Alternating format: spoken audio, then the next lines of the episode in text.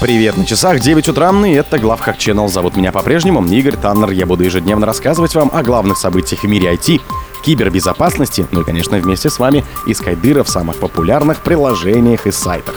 Викимедиа Фундейшн подала в суд на Генпрокуратуру РФ и Роскомнадзор. Данные 478 тысяч пользователей RaidForums опубликованы на новом хакерском сайте. В открытом доступе опубликовали базу портала «Мой бизнес». Инфраструктура фонда Сколково подверглась хакерской атаке. Спонсор подкаста — Глазбога. Глазбога — это самый подробный и удобный бот пробива людей, их соцсетей и автомобилей в Телеграме.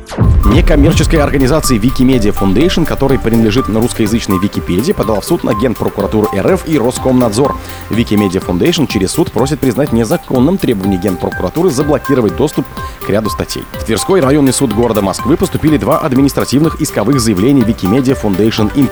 Генеральной прокуратуре РФ, первому заместителю генерального прокурора РФ А.В. Разникину, Роскомнадзору.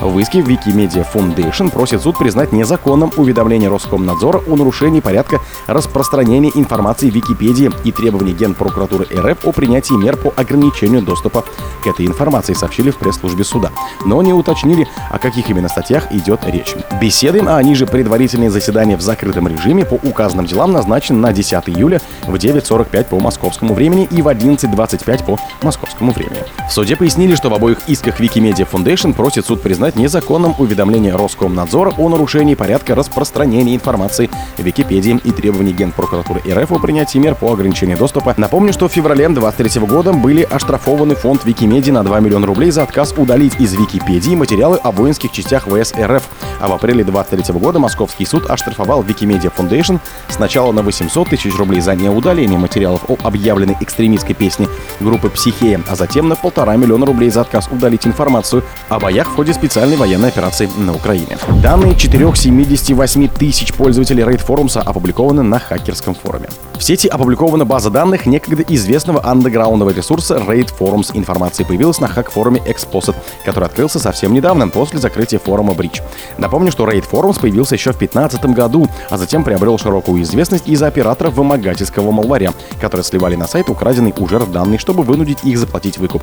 К примеру, такую тактику раньше использовали операторы группировки Babook и Lapsus. Весной 2022 года RaidForums был закрыт правоохранительными органами в ходе международной операции. К тому времени торговая площадка стала излюбленным местом хакеров, где они продавали украденные базы данных или просто бесплатно делились с ними другими участниками сайта. Тогда администратор сайта и двое его сообщников были арестованы.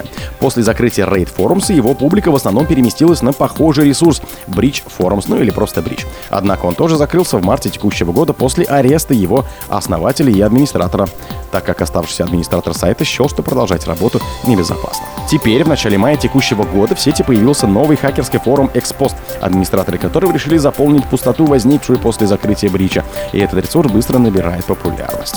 29 мая 2023 года один из администраторов ExPost опубликовал в открытом доступе базу данных участника RaidForums, тем самым предоставив огромное количество информации другим преступникам и исследователям и, вероятно, правоохранительным органам.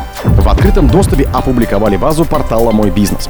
Аналитики Data Leakage и Braid Intelligence сообщили, что в свободный доступ попал портал SQL-дампы базы данных национального онлайн-портала и предпринимателей «Мой бизнес», он же мойбизнес.рф.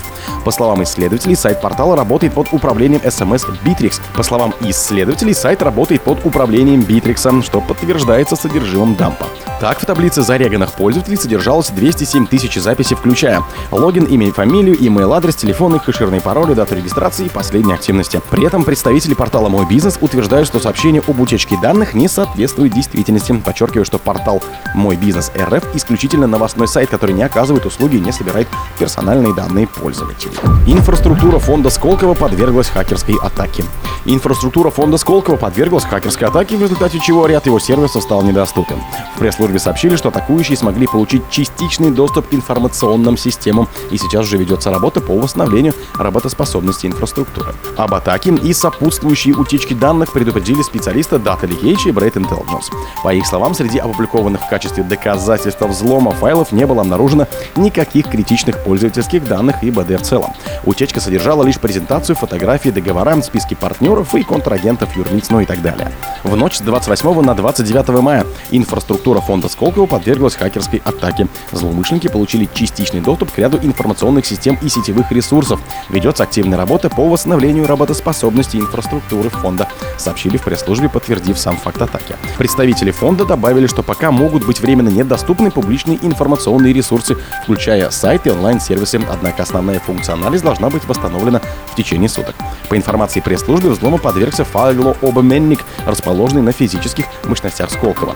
К расследованию инцидента уже подключились правоохранительные органы. Кстати, кто не в курсе, что такое Сколково, в 10-11 годах часто описывалось как российская Кремниевая долина, действующий в Москве современный научно-технологический инновационный комплекс по разработке и коммертизации новых технологий, первый в Российской Федерации строящийся с нуля наукоград. В комплексе обеспечиваются особые экономические условия для компаний, работающих на территории России и занимающихся исследовательской деятельностью, отвечающей стратегии научно-технологического развития страны. Проект создания инновационного центра реализуется Фондом развития Центра разработки и коммертизации новых технологий, фондом Сколково. Результатом деятельности фонда Сколково должна стать самоуправляющаяся и саморазвивающаяся экосистема, благоприятная для развития предпринимательства и исследований, способствующая созданию компаний, успешных на глобальном рынке. О других событиях, но в это же время, не пропустите. У микрофона был Игорь Танов. Пока.